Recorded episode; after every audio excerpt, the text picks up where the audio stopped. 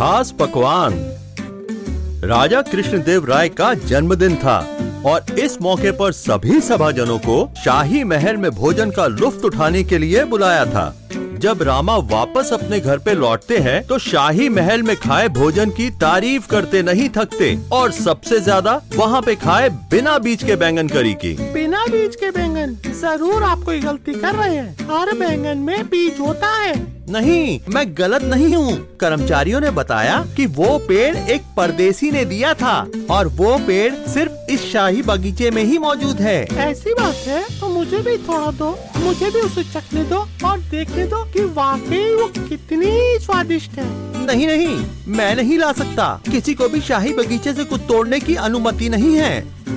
हे भगवान कितना स्वार्थी पति है मेरा। खुद इतना स्वादिष्ट भोजन का लुफ्त उठा के आया है और मेरी बिना बीज के बैंगन खाने की छोटी सी ख्वाहिश को पूरा नहीं कर सकता। ठीक है ठीक है, मैं तुम्हारे लिए बैंगन लेके आऊँगा। जब बाहर अंधेरा हो गया तो रामा चुपचाप शाही बगीचे में चला गया।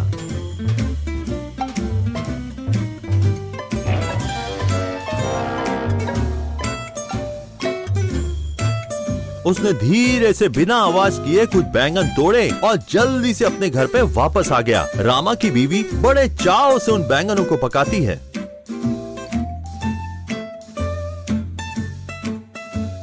ये दुनिया का सबसे स्वादिष्ट बैंगन है जो मैंने पहली बार चखा है। हमारे बेटे को भी बुलाओ, उसे भी चखने दो।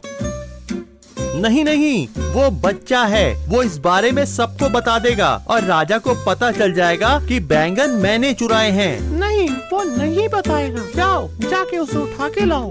रामा का बेटा बाहर आँगन में बहुत आराम से सो रहा था। रामा ने उसके ऊपर थोड़ा सा पानी छिड़का और उसे उठाया।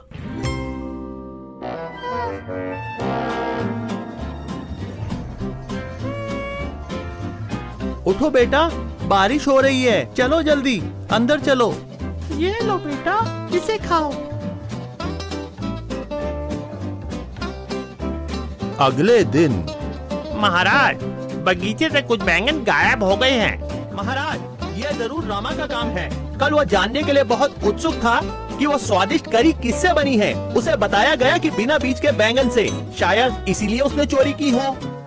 रामा इस बारे में तुम्हें क्या कहना है? महाराज, अगर मैं सच भी बोलूँ तो भी यहाँ कोई विश्वास नहीं करेगा। ये माना जाता है कि बच्चे कभी झूठ नहीं बोलते। क्यों न ये बात आप मेरे बच्चे से ही पूछ लें? रामा के बेटे को सभा में बुलवाया गया। प्यारे बच्चे कल रात को तुमने खाने में क्या खाया था? महाराज हमने बैगन की करी खाई थी। रामा तुमने वो बैंगन क्यों चुराए? मैं तुम्हें वो ऐसे ही तोहफे में दे देता अगर तुमने मुझसे मांगे होते। महाराज मेरे बेटे ने खाना तब खाया था जब वो पूरी तरह नींद में था। मेरा बेटा शाम होते ही सो गया था और वो खाना खाने के वक्त ही रात को उठा था। महाराज मैं आँगन में सोया हुआ था, तब बारिश होने लगी। तब पिताजी मुझे उठाकर अंदर ले गए। इस बात पर सबको यकीन हो गया कि ज़रूर बच्चा बहुत ज़्यादा नींद में होगा। रात को बारिश तो हुई ही नहीं थी, और नींद में डूबे बच्चे को ये समझ में ही नहीं आया होगा कि उसने रात को खाने में क्या खाया था। उस शाम, जब रामा और राजा नदी किनारे बगीचे में टहल रहे थे, रामा, मैं अभी भी अचंभे में हूँ कि शाही बगीचे से बैंगन किसने चुराए होंगे? मैं आपको बता दूँगा कि चोर कौन है। अगर आप उसे माफ़ कर देने की कसम खाएँ तो। ठीक है मैं उसे माफ़ कर दूँगा। रामा ने राजा को पूरी कहानी सुनाई। राजा ये सुनकर बहुत खुश होते हैं और हँसते हैं। रामा ने खुद को बचा भी लिया और माफ़ी भी मांग ली। एक दिन विजयनगर राज्य के दर्शन करने आया एक परदेसी दर्शनार्थी। राजा कृष्णदेव राय को अपनी शुभकामनाएँ देने पहुँचता है। नमस्ते महाराज। मेरा एक बहुत ही सरल सा सवाल है। जो भी इसका उत्तर अनूठे ढंग से देगा, मैं उसे एक बहुत सुंदर हीरो का हार दे दूँगा। अपना सवाल पूछिए दर्शनार्थी। दर्शनार्थी सभा में मौजूद सबसे पूछता है आपके राज्य में सबसे बहुमूल्य क्या है? शाही खजाना। मेरे हिसाब से बहुमूल्य रत्नों से जड़ा मुकुट। नहीं नहीं मैं तो कहूँगा हमारी सेना। तुम्हारा क्या कहना है? सबसे बहुमूल्य चीज़ जिसे हमारी जनता पसंद करती है, वो है आज़ादी। आप कैसे कह सकते हैं कि आज़ादी सबसे बहुमूल्य है? मुझे साबित करके बताइए। मुझे कुछ दिनों का वक्त दीजिए। मैं ये साबित कर दूँगा। दर्शनार्थी, आप हमारे खास मेहमान रहेंगे। रामा, दर्शनार्थी के रहने और खाने का उत्तम इंतज़ाम किया जाए। रामा, दर्शनार्थी के रहने का पूरा इंतज़ाम कर देता है। दासियाँ हमेशा उसकी देखभाल के लिए मौजूद रहती थी। गायक उसका मनोरंजन करने के लिए विभिन्न प्रकार के पकवान उसे परोसे जाते थे, जिसमें से उसे जो पसंद आया वो खाता था। दो दिनों से परदेसी इन सारी सुख सुविधाओं का लुत्फ उठा रहा था। तीसरे दिन परदेसी की नदी किनारे टहलने की इच्छा होती है, लेकिन तभी सिपाहियों ने दरवाजे पर उसे रोक लिया। महाशय, हमें आपको बाहर ना जाने देने का हुक्म दिया गया है। ज़रूर ये मेरी सुरक्षा के लिए है। मैं अंदर ही रहता हूँ और इसी तरह दिन बीतते चले गए। अब परदेसी बहुत ज़्यादा उब चुका था।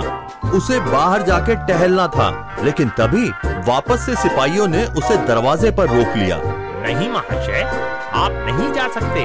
अब तो परदेसी को कैद होने जैसा महसूस होने लगा। उसका उन सारी सुख सुविधाओं से मन उब चुका था। दो हफ़्ते बाद ही राजा परदेसी को दरबार में बुलवाते हैं। हे महाराज मेरी हालत बहुत खराब है। क्यों? क्या रामा ने आपका अच्छे से ख्याल नहीं रखा? हाँ उसने तो रखा। उन्होंने बहुत बढ़िया इंतज़ाम किया था लेकिन मैं ही उसका आनंद नहीं उठा पाया। क्यों?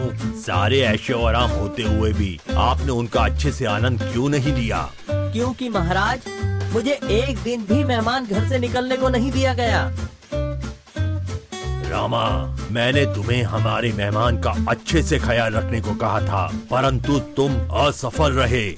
महाराज मैं परदेसी को यह साबित कर रहा था कि आज़ादी सबसे बहुमूल्य है। परदेसी के पास सारे ऐशो आराम होते हुए भी वो उसका आनंद नहीं ले पाए क्योंकि उसके पास अपनी आज़ादी नहीं थी। आपने अपनी बात साबित कर दी रामा। ये रहा हीरो का हार। आप हो इसके सच्चे हकदार।